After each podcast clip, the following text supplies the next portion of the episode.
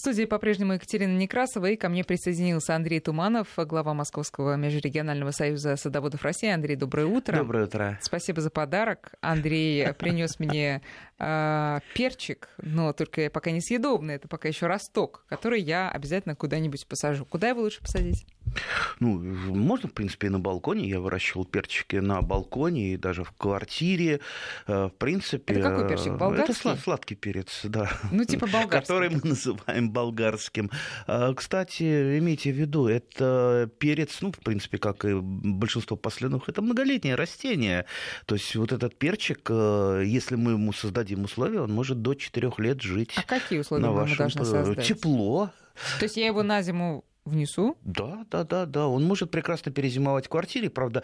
Э, Останется а, зелененьким? Ну, конечно. Правда, его не надо оставлять с плодами. Плоды лучше убрать, потому что они перегружают растения зимой, когда не хватает Возможно, их света. даже лучше съесть? Ну, конечно, съесть. Осенью все подъедите, как, как вот э, за, за, занесли в комнату, поставили на, на подоконник, обобрали его весь, и лучше не давать ему цвести, потому что его самая главная задача перезимовать. Э, кстати, я так иногда беру некоторые перчики, знаете, вот, вот хороший очень перчик, так жалко его, а тут уже зима-зима, и я его забираю в квартиру. И он у меня перезимовывает, а потом э, весной я его отвожу обратно, высаживаю в теплицу. Можно так поступать? Можно и в теплицу, понятно. А можно и в открытый грунт? Ну, в открытом грунте похуже. Все-таки перцы, они теплолюбивые растения. Смотря какое лето будет. Если лето жара, жаркое, то перец, в принципе... Ну да, а дома есть возможность, особенно э, когда у тебя всего лишь один росток, можно просто с ним как с ребенком нянчиться, туда-сюда заносить, в зависимости от температуры, поливать. Будет, будет, будет вам чем заняться. Опыт. О, спасибо большое. Замечательно. Да, но вообще, друзья, мы э, сегодня Андрей заявил другую тему, э, отнюдь не про перцы, а про деревья, а именно про болезни деревьев. Мы начинали об этом говорить в конце мая. Дай бог памяти, по-моему, 27 а, мая вышел у нас этот выпуск, который был... В том числе мы затронули эту тему благодаря нашим радиослушателям. И сегодня продолжим. Я напоминаю наши контакты. 5533 — это номер для ваших смс-сообщений.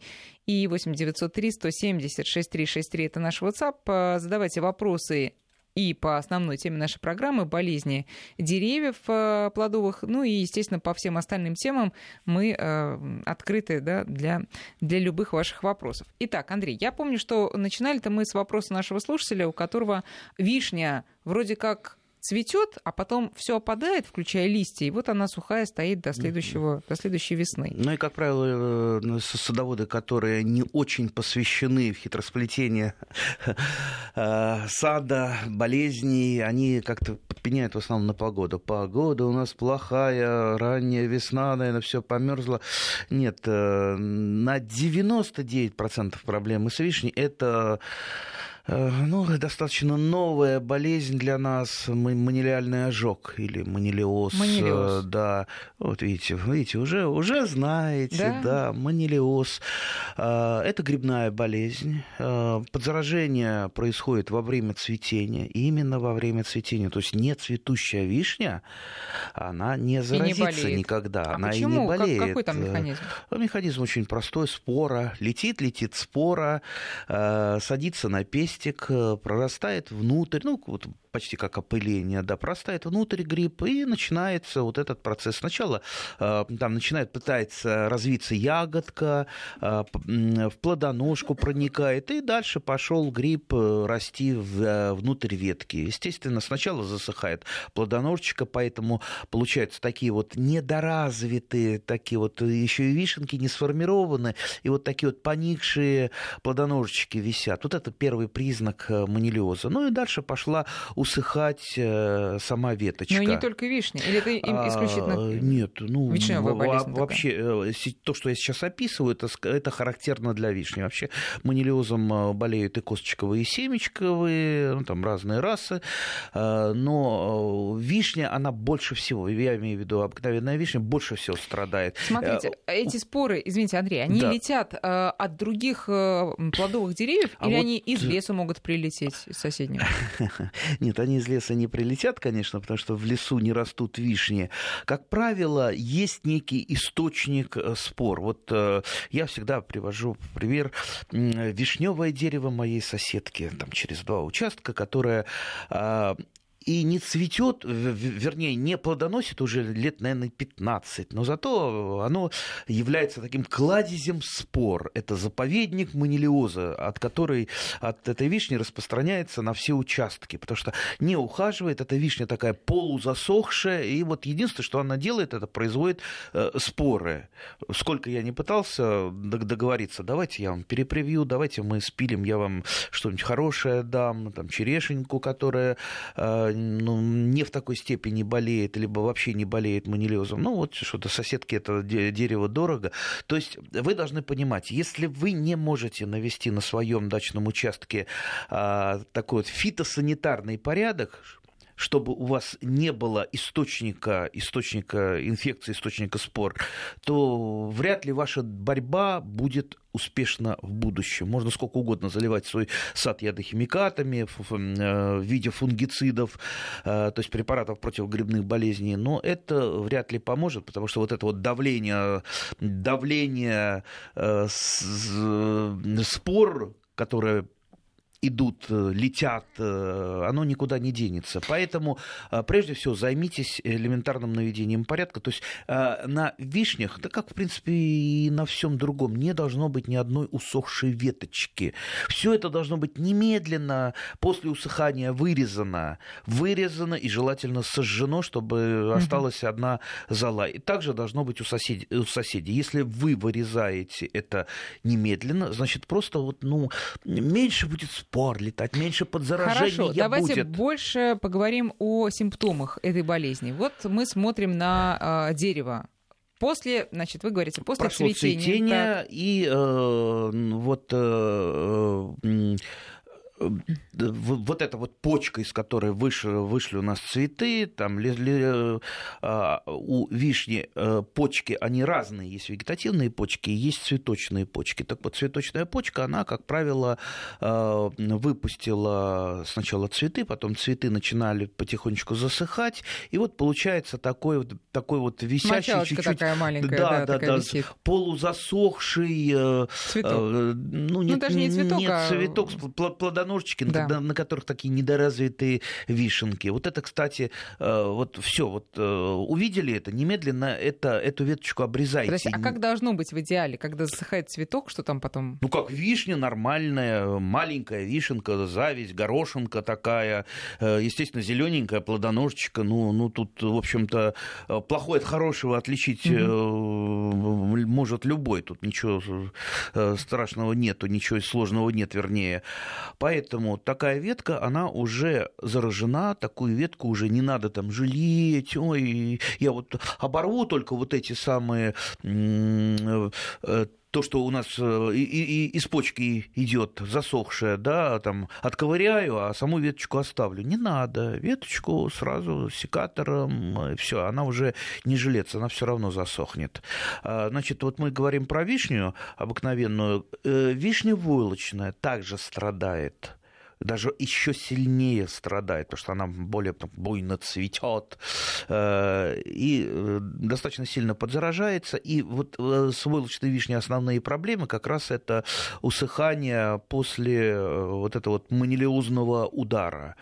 То есть также мы ей занимаемся, также обрезаем. То есть обрезка, обрезка всех усыхающих ветвей, санитарная обрезка, это первое, что мы должны сделать. Если мы не увидели, не заметили вовремя, а что происходит вот с этими зарождающимися ягодками? Вторичный какой признак? Когда не, уже... они все, они уже засохли. Нет, хорошо, а листья, например, они Забыли. чернеют не, не, или не, что? Не, Что-то происходит вет... еще? Нет, не чернеет, но веточка усыхает, и листья засыхают. Угу. То есть ветка фактически у нас погибает. Ветки. Да.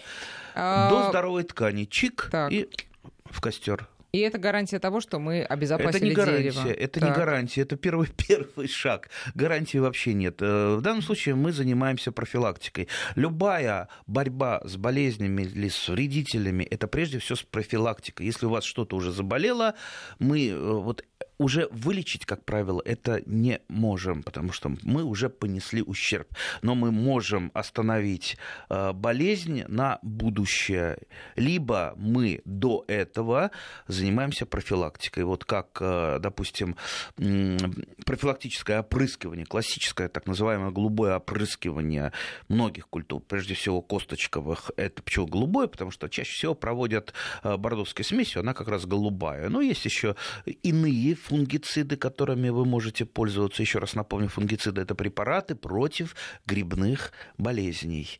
А, смотрите, что есть в магазине. Но во время читайте. цветения уже поздно ими пользоваться. Во время цветения не крайне нежелательно опрыскивать, потому что вы потравите пчелок, шмеликов и прочих-прочих нектаролюбов. Поэтому первое опрыскивание делается до цветения по зеленому конусу, когда из почки выходит листочек, начинает выходить, еще не развернулся. Вот это просто мы задавливаем имеющиеся споры. И следующее опрыскивание после цветения по завязям. Вот эти вот два опрыскивания фунгицидами, они помогут, профилактически помогут Э, нам в борьбе с манилиозом. Если это сделают, допустим, все, не только вы, но и ваши ближайшие соседи, плюс э, не будет нигде усыхающих ветвей, значит, вот на вашем конкретном участочке будет все хорошо. Э, на что я всегда привожу пример. Вот у нас офисы Большая Татарская улица, и там во дворах вишни стоят. Так вот на этих вишенках нет ну, ни, ни одной усыхающей веточки. Просто Э, нет, не я. Нет? Это, это, это было... Их посадили до меня еще на, на, там, в 60-е, 70-е годы. Так вот, э, просто вишням неоткуда заразиться. Ну да, там условия города, они еще таковы, что в условиях города э, не все болезни, не все вредители выживают. Да, но просто еще вот если бы я притащил бы с дачи больные ветки туда, повтыкал бы, вот захотел бы я сделать такую вот фитопатологическую диверсию. Наверняка бы пошло бы заражение, наверняка бы в этом дворе начали болеть вишни. Но туда как-то вот не занесли, не занесли в свое время болезни, и там вот все чистенькое, Понятно. хорошее. Теперь смотрите, если кто-то все лето работал, и не было у него возможности приехать на дачу, и приехал он на дачу только в конце августа, и увидел, что все вишни, скажем, у него больны этим манилиозом, и как это выглядит уже вот на конечной стадии. То есть ну, там конечная стадия, стадия она такая вялотекущая, то есть усыхают ветви, вишня, естественно, пытается отрастить новые ветви идут. Кстати, очень идет после манилиозного удара, после усыхания ветвей, э, образование поросли. То есть вишня реагирует, mm ну, как и любые другие косточковые, э, на потерю кроны обильным ростом поросли. С порослью вишневой или сливовой, особенно терновой, бороться достаточно сложно, тем более борется... А зачем бороться? Взять и посадить как раз. Ну, берите и сажайте, но может, то есть отделите, посадите поросль. Можно размножать растения порослью, но дело в том, что когда вы с ней боретесь неправильно, ну, может просто все, все у вас зарасти, да еще к соседям убежать, особенно терн, это дикий такой агрессор, э, э, если он где-то у вас на краешке участка растет, а рядом участок не очень освоенный, он сначала убежит туда, а потом будет с этого участка вас атаковать. атаковать. Уже да, да, да. У меня, у меня такое было. И до сих сих пор с соседнего неухоженного участка ко мне лезет, лезет этот терн, я его ежегодно убираю, борюсь с ним.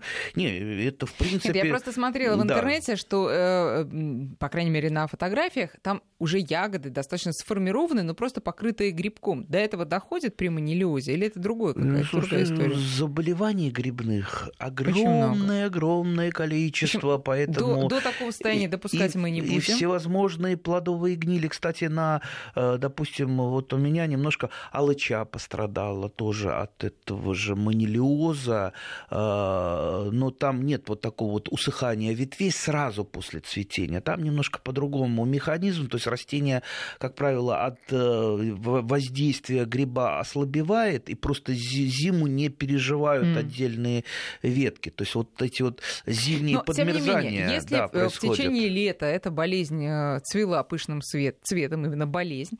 А может ли человек, приехав, скажем, осенью, обрезать все ветки и надеяться, что дерево все-таки выдержит? А, санитарная обрезка это обрезка, которая проводят э, в любое время хоть летом, хоть зимой, хоть весной, хоть осенью. Если у вас что-то усыхает, если какие-то проблемы э, с ветвями, там вы увидели что-то, что-то там, то, что вы не можете определить, там э, нет, в любом случае обрезать. Но вы же говорите, что эти споры проникают внутрь дерева, значит, они проникают и в ствол Нет, не, не споры проникают, сам гриб проникает, но он просто Ну, в смысле, просто, гриб, да, гриб растет. проникает. Да, Зна- да, да. Значит, и в ствол тоже, и ну, они там успешно нет, перезимуют, нет, и э, весной нет, начнут... ну там, где, там, э, где вот то, что мы говорим про вишню, э, куда он проник, там это усохло уже. Поэтому... А что живое, значит, оно и да, здоровое да, при да. этом, да? То, что живое, то в принципе, в принципе здорово. Поэтому обреза, вырезаем все до здоровой ткани. И это у нас есть э, самая главная профилактическая мера. Тамара из Подмосковья спрашивает, а персик болеет манилиозом? Все болеют Все косточковые, да. все семечки? Но немножко, немножко по-другому э, симптомы. Чаще всего это выражается в э, Э, портится сам персик или алыча, или сливу, то есть э, сгнивает на дереве, и мы увидим, видим э, плод, он там такая вот фактически кольцевые гнили, и, кстати, спороношение идет именно вот споры идут из усыхающих мумифицированных плодов, поэтому тут тоже нужно не забывать, что все гнилое, все вот эти вот гнилушки, которые висят на дереве или валяются под деревом. Все должно быть собрано, собрано и утилизировано. Поэтому тот садовод, который не собирает, у которого висит и валяется ну, это как вот, я тоже часто привожу пример, приходите в больницу, а там, извините, наплевано, накидано, грязно, э, ноги никто не вытирает, все это на пол кидается, вы из этой больницы убежите, убежите, потому что вы в ней заразитесь только хуже. Ну, а сравните это тоже с вашим садом. Если вы не следите за порядком, не убираете вот это вот больное, не боретесь с этим, естественно, у вас это будет идти в геометрической прогрессии. И надо жаловаться, ой, климат испортился, у меня все заболело. Это у вас заболело от того, что вы не очень хорошо ухаживаете за вашими растениями, не вовремя занимаетесь профилактическими мерами, либо вообще не занимаетесь. И не надо ни, ни на кого жаловаться, ни на какую погоду, ни на какие аномалии. Много вопросов у нас по поводу всевозможных болезней, а не только плодовых деревьев, но и вот спрашивают про э, кедр. На ветках кедра белые крупинки. Посыпаю золу, исчезают, потом появляются опять. Что это такое? Не, надо, надо, надо посмотреть, какие белые крупинки. Пусть... Э, фотографию а, пришлите, фото, если фото, можно. Лучше потому... на WhatsApp, напоминаю, наш а, номер 903 176 363, Да, имеется в виду, конечно, сосна кедровая. Она у меня тоже растет, выращена, кстати, из орешка. Вообще э, сосна кедровая прекрасно растет и в Подмосковье, и в других э, регионах России. Очень красивое растение. Просто, знаете, вот царь растение, наверное. То есть вот э, оно у меня у входа на участок растет, э, э, сосна кедровый, и когда вот ходишь, а у нее такие лапки с Лапы, длинными да. иголками, да, и, да. и вот одна лапка, она так вот висит на проходе, и все время проходишь, и, и, и с ней здороваешься. Здравствуй, кедр, здравствуй. Так что замечательное растение. Да, кедр может быть, может болеть мучнистыми росами всевозможными, а, особенно в наших условиях. Э, и э, ну, надо, конечно, за ним приглядывать. А, кстати, сосна, она любит э, светло или когда светло, или когда тенисто. Вот у меня, например, выросла сама по себе, ну, в достаточно тенистом месте и плохо себя чувствует, пожелтела частично. И как Пока не сосна маленькая, в принципе, она прекрасно переносит пол полутени, даже чуть-чуть лучше развивается именно в полутени. Но когда она уже становится большой, то есть вырвалась на волю. Конечно, ей нужен Но это уже с какого э, роста, так свет, скажем? Ну, ну, ну, как минимум, с человеческого роста. Ага. Дальше ей все таки нужен, э, нужны прямые солнечные лучи. Э, корневая система у сосны, она достаточно поверхностная, то есть там нет такого длинного якорного корня, поэтому, в общем-то, сосны от сильного ветра могут иногда падать, да, и лучше всего, конечно, сосны, в том числе и сосна кедровая, растут на песчаной легкой почве. Угу. То есть, если у вас а, болото, глина, торф, э, они будут крайне себя плохо чувствовать. Но если сама выросла. Ну что ж, сама выросла хорошо. Пусть пропивается и дальше, я считаю. Э, Рустам пишет, у меня на участке плодовые деревья э, подвержены какой-то болезни. Лопается кора, это происходит и на вишне, и на яблоках. А вот на сливе такой проблемы нет. Что это, как с этим бороться? А, кора лопаться может по разным причинам, в том числе и э, подвергшись атаке манилиоза, вот на, на тех, тех же самых вишнях, да, когда ветки поражены, а, сначала там Э, такие вот маленькие, маленькие повреждения коры, и пошло из них камедитечение. Кстати, э, вот сейчас мы про манилез говорим, но болезней это э, много разных, в том числе и вот самая известная болезнь на вишнях – это комикоз, то есть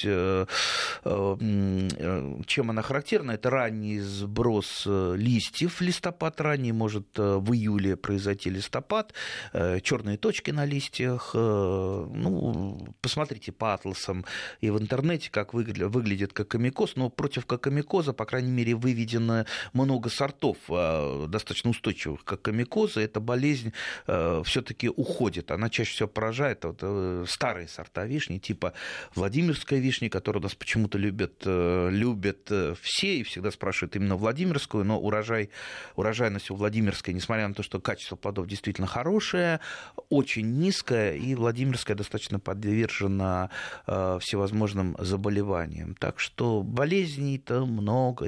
Но сам, сам, самое хорошее в нашей, э, в нашей садовой жизни э, и в наших знаниях то, что если мы обрабатываем фунгицидами, мы же профилактически обрабатываем сразу от всех грибных болезней. То есть все грибные болезни бьют фунгициды. Я вам, Андрей, честно скажу, только себя жалко, когда обрабатываешь. Вот как-то вот это вот всем дышать, это надо такие меры предосторожности, о которых вы, кстати, уже и говорили. Ну, какие меры предосторожности? Ну, какой, ну, ну респираторы, ну, все эти шапочки, все эти халатики, все эти сапоги, перчатки. Слушайте, ну, халатик, как, у меня есть специальный халатик, такой грязный халатик, э, малярный халатик, в котором я крашу, иногда э, что-то опрыскиваю. И есть такой большой респиратор, еще лет 20 он у меня я им пользуюсь, э, вернее, пользовался, сейчас уже не пользуюсь, потому что, ну, такие вещи надо менять.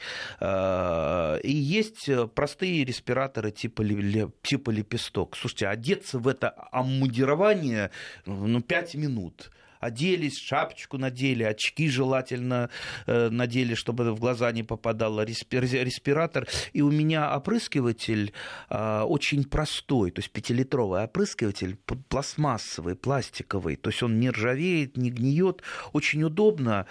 Там насосик маленький, знаете. А главное, так... в нем грибок не заводится. Э, да, э, то есть, то есть он такой, ну, как, как, как, как почти детская игрушка. Э, и э, собирается мгновенно, ничего там не ржавеет, собрал, собрал, залил, развел, и 15 минут ты все опрыскал. Опрыскиваю я обычно перед тем, как уезжаю из сада. То есть там, воскресенье, а. вечер, опрыскал и уехал. Приехал домой, хороший горячий душик, э, э, можно взять с собой эту одежду, постирать. В принципе, вот те самые ядохимикаты, я, конечно, понимаю, что многие их ужасно боятся. Э, но, знаете, вот некоторые ядохимикаты, ну, большинство, именно разрешенных для нас, садоводов-любителей, они менее вредны, чем, извините, постоять 20 минут в пробке. Перерыв на новости. Разговор с Андреем Тумановым. А, и напомню, сегодня наша главная тема – это болезни плодовых растений, не только плодовых. А, а, слушайте, вот слушатель, который а, спрашивает про белые крупинки на кедре. Вы знаете, я не скажу Андрею, что вы привезли кедр с Алтая. Вы просто сейчас прислали это сообщение. Не скажу, потому что догадываюсь, что он вам ответит на это. Про районированные сорта давайте не будем. Вот... Не, ну кедр иначе как привезти откуда-то нельзя, да и а, районированных сортов, честно говоря, я не знаю. Чаще всего, конечно, ну не чаще всего, выращивается дикий кедр. У меня дикий растет. Просто я его вырастил из орешка, Э, ну, ничего, я думаю, в этом страшного нет. А, сообщение от Алишира. От чего краснеют листья персика? От осени бывает краснеют, а, наверное, да? Да нет, э, ну, знаете, от чего покраснел мой дедушка, а? Да, э, да, от чего у него болит голова? Ну, ну, как минимум, надо, надо посмотреть э, э, доктору на дедушку, там, измерить давление, сделать анализы. Так и здесь мы не можем Нет одной конкретно причины. понять. Вот, скажем так, если у меня спросят, от чего краснеют листья красной смородины, здесь легче ответить, потому что это там 90 там, 5% покраснений листьев – это э, красногаловая тля на смородине. На персике, персик для нас более такая э, редкая культура, да, на персике могут быть и, смород... и э, болезни э, всевозможные, там, мозаики, и вредители, и бактериозы, и много что. Ну Поэтому... что, обрабатывать, значит? От чего бы не покраснел?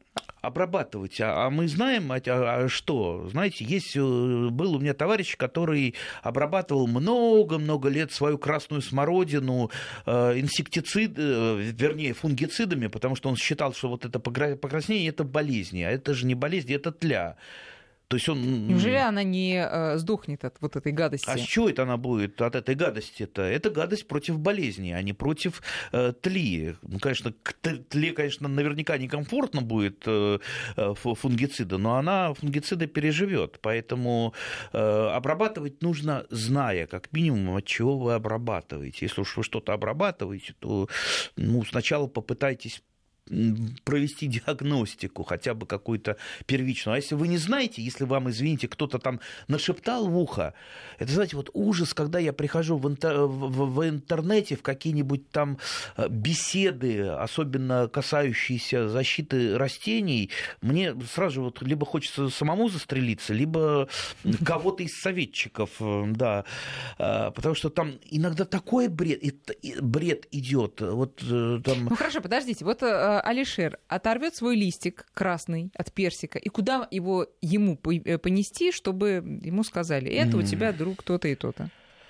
Ну, хотя бы какому-нибудь опытному садоводу, потому что, ну, раньше бы я им посоветовал станции защиты растений, которые присутствовали по всей стране, в каждом регионе, станции защиты растений отслеживали все эпифитатийные ситуации э, приходит, прилетает к нам, идет лед, допустим, морковной мухи, естественно, станция защиты растений это определяет и предупреждает, ребята, готовьтесь к атаке морковной мухи, или готовьтесь, значит, у нас вот э, та или иная проблема.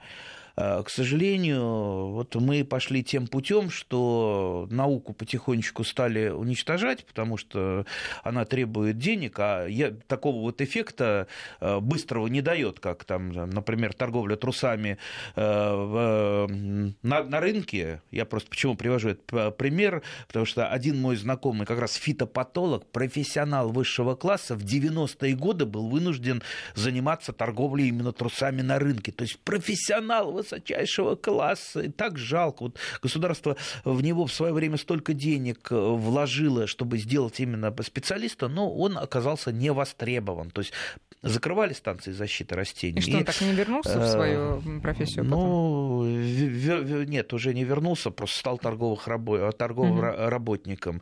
К сожалению, это так. Это вот, знаете, такое свое наболевшее. Э, но раз нас пока сейчас вот наука защитить не может, ну тогда мы обращаемся уже просто вот к опытным садоводам.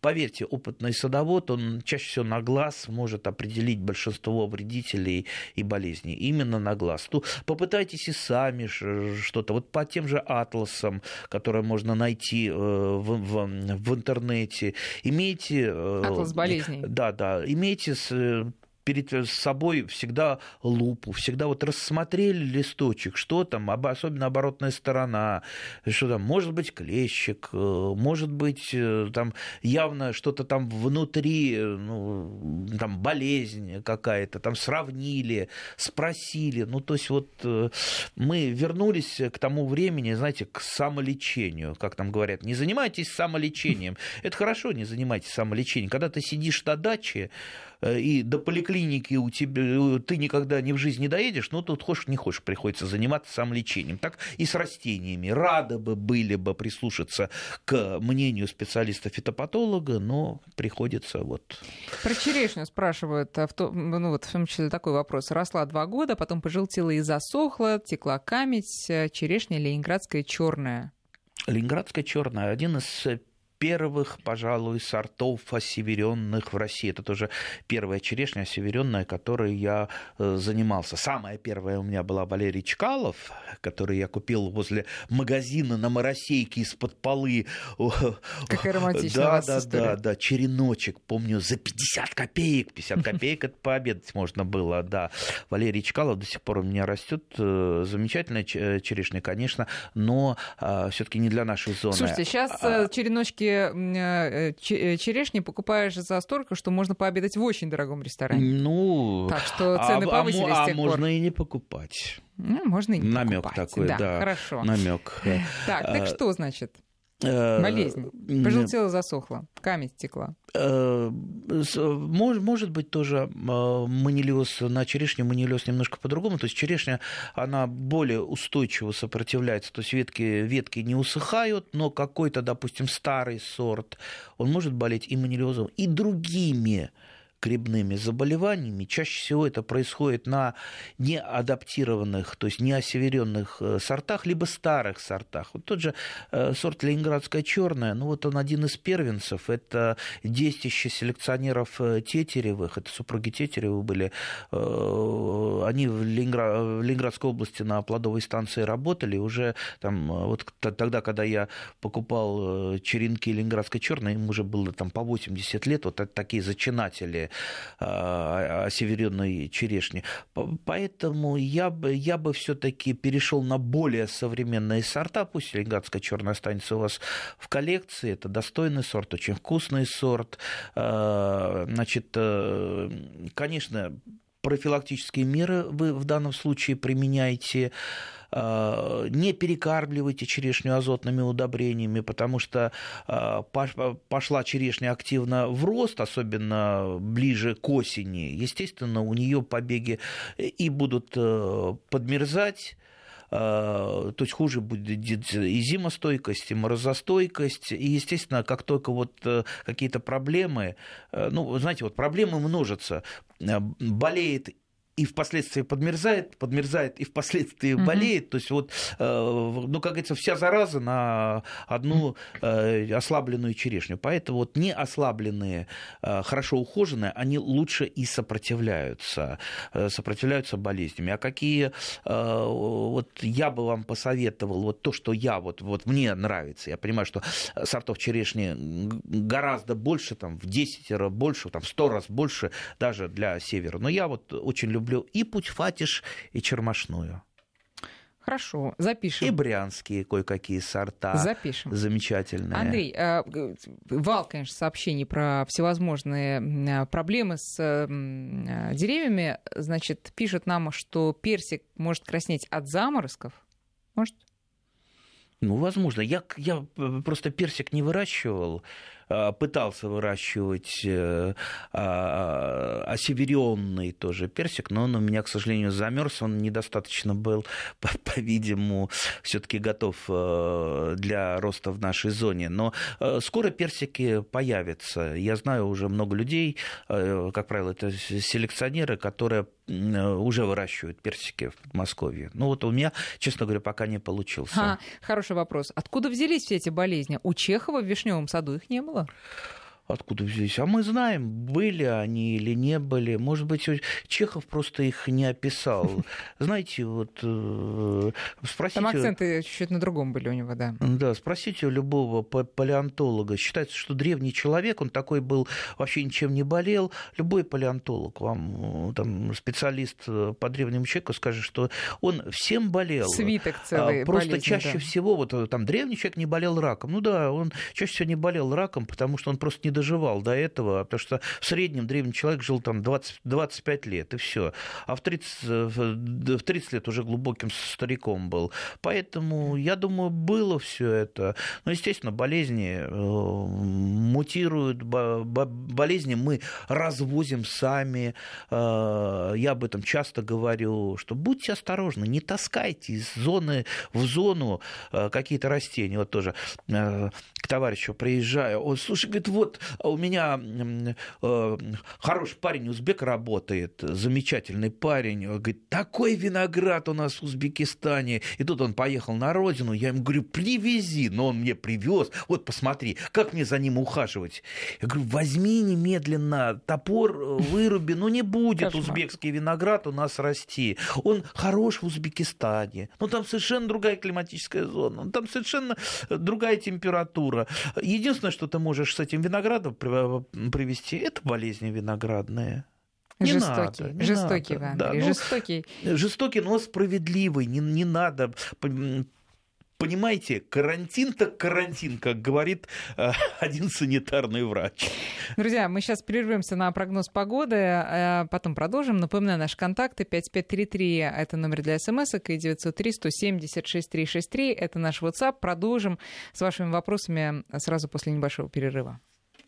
Нам наши слушатели и фотографии, и вот э, в перерыве Андрей одну такую фотографию посмотрел, это именно фотография яблони, а, а сообщение такое, второй год после цветения яблони дает э, такой результат, а результат такой, что листья нормальные, ветка тоже нормальная, а вот эти плодоножки все сухие. А, а раньше без всякой обработки яблоня прекрасно плодоносила. Андрей, что вот вы посмотрели, вот что скажете? Что, что за сорт яблони? Ранетка. Э, ну, наверное, какая-то все-таки старая яблоня. А, да, это похоже на, на проявление болезни того же манилиоза, потому что он, там разные расы по-разному показывают, расы болезней. А, где-то просто э, гниют яблоки из-за манилиоза, либо из-за какой-то другой болезни. В любом случае, я бы посоветовал ранневесенний ранние профилактические обработки, вот те самые голубые опрыскивания, о которых мы говорим, сейчас-то, скорее всего, уже ничего не, не сделать, э, да и не надо, наверное, делать. Ну и плюс я бы хотел обратить внимание, э, что все-таки да, главное это профилактика, но еще профилактика э, все-таки генетическая, что называется. То есть э, э, старайтесь сажать устойчивые сорта растений, устойчивые к той или иной болезни. Вот э, в в, это, в, это, в, в эти выходные я опрыскал э, свой любимый крыжовник по названию финик. Старинный сорт, вкусный, очень крупный. Вот я к нему привык, но этот крыжовник без опрыскивания фунгицидами, он никогда не даст ягод, то есть там сжирает мучнистая роса mm. вчастую, то есть вот все ягоды сгорает э, сто процентов. Только два опрыскивания, будет хорошая ягода. При этом есть масса сортов крыжовника современного, которые вообще не болеют мучнистой росой, и не надо их опрыскивать. Поэтому вот э, я просто не могу расстаться с фиником, да, поэтому я опрыскиваю. Все остальные кусты, вот у меня э, современные сорта есть, они разные, есть там и вкусные, есть крупные, э, не притрагиваюсь с ним, ни разу не опрыскиваю. Также и с черной смородиной. Вот когда-то у меня были сорта, которые болели э, росой, я с ними просто расстался. Вот с фиником не могу расстаться, потому что он какой-то вот уже мне родственником да, стал каким-то. А с черной смородиной расстался. Теперь у меня сорта, которые не болеют, и э, я, в принципе, опрыскивания никакого не провожу по ним. Там есть другие проблемы, там э, почковый клещ есть, э, там еще какие там ржа, э, ржавчина столбчатая есть на них, но мучистой росы нет. Если э, слива, например, покрылась лишаем, что, а слива тоже дорога владельцу, так же, как и вам ваш финик. Что делать? Лишайник – это не болезнь и не вредитель. Это есть эпифит. Э, то есть это что-то такое вот э, среднее между дрожжами и водорослями. А, то есть э, лишайник просто использует поверхность для своего роста. Он никаких соков не сосет, никакого вреда не наносит. Ну, единственное, под ним может быть иногда чуть-чуть подопревать кора. Вот единственное, что может быть. То есть лишайник не вредит, но это есть показатель. Показатель того, что в вашем саду может быть сыро, тенисто, и э, вы плохо ухаживаете за растениями, поэтому у них такое вот э, угнетенное, угнетенное состояние. Поэтому займитесь просто обрезкой сада, э, сделайте так, чтобы там не стояла у вас вода, не была сырость, не было сырости.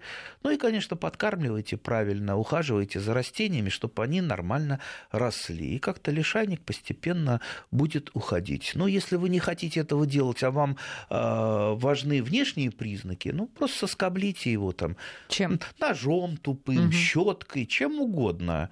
А, ну, если хотите химическую обработку, пожалуйста, железный купорос очень э, хорошо э, убивает лишайник. Но он вырастет э, потом. Так что лишайник это не самое страшное. Если хотите порадоваться лишайнику, я могу вас порадовать тем, что чаще всего лишайник все-таки растет в экологически э, О, хороших прекрасно, местах. Это вы да, если хотите, да, прекрасно. успокоиться. Видите, во всем есть что-то хорошее. Да, практически во всем. Если яблоки массово падают недозревшими, что это? Ну, чаще всего зависть сбрасывает яблони, когда ей что-то не хватает. Вот не хватает ей питания, не хватает ей света, не хватает ей влаги.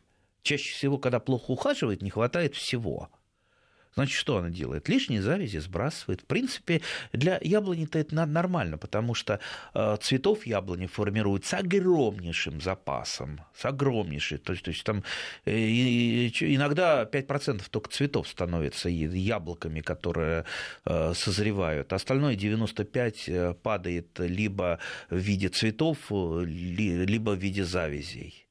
Так что ничего в этом страшного нет, это естественный процесс, но хотите, чтобы э, меньше падало, больше завязывалось, правильно ухаживайте за растениями, чтобы всего ему хватало. Знаете, как вот э, сами голодали, так вот, вот дети, у детей пусть все будет. Вот, да, сами голодали, так у растений пусть все будет. Елена спрашивает, можно ли э, вот эти вот заболевшие ветви, скажем, или листья класть в компостную яму?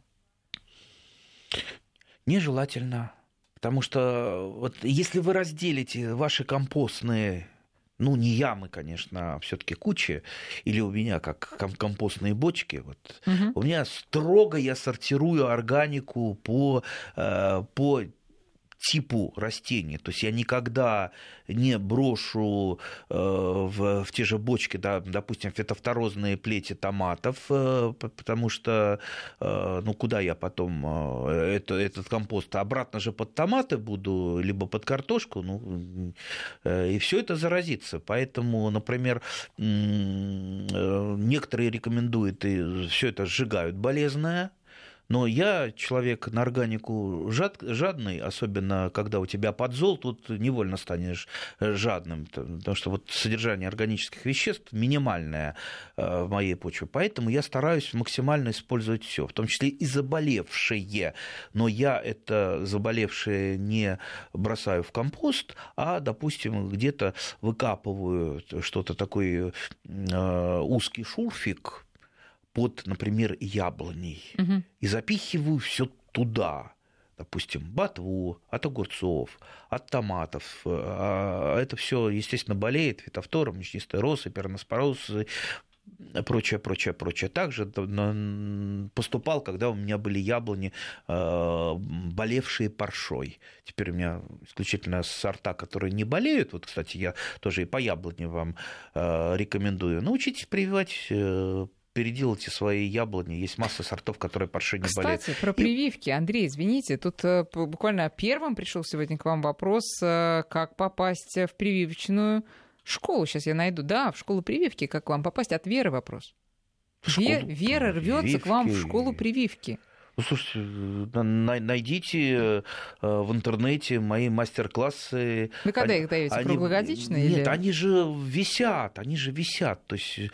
А за, записанные просто ну, видео? конечно, угу. зашли, там есть э, э, вот, вот э, три ролика по, по-моему, минут по 20, а есть один четырехчасовой ролик, такой длинный. О. Многие считают, что он может быть скучный, но там вот разжевано все вот настолько настолько вот все мелочи, все какие-то э, нюансы.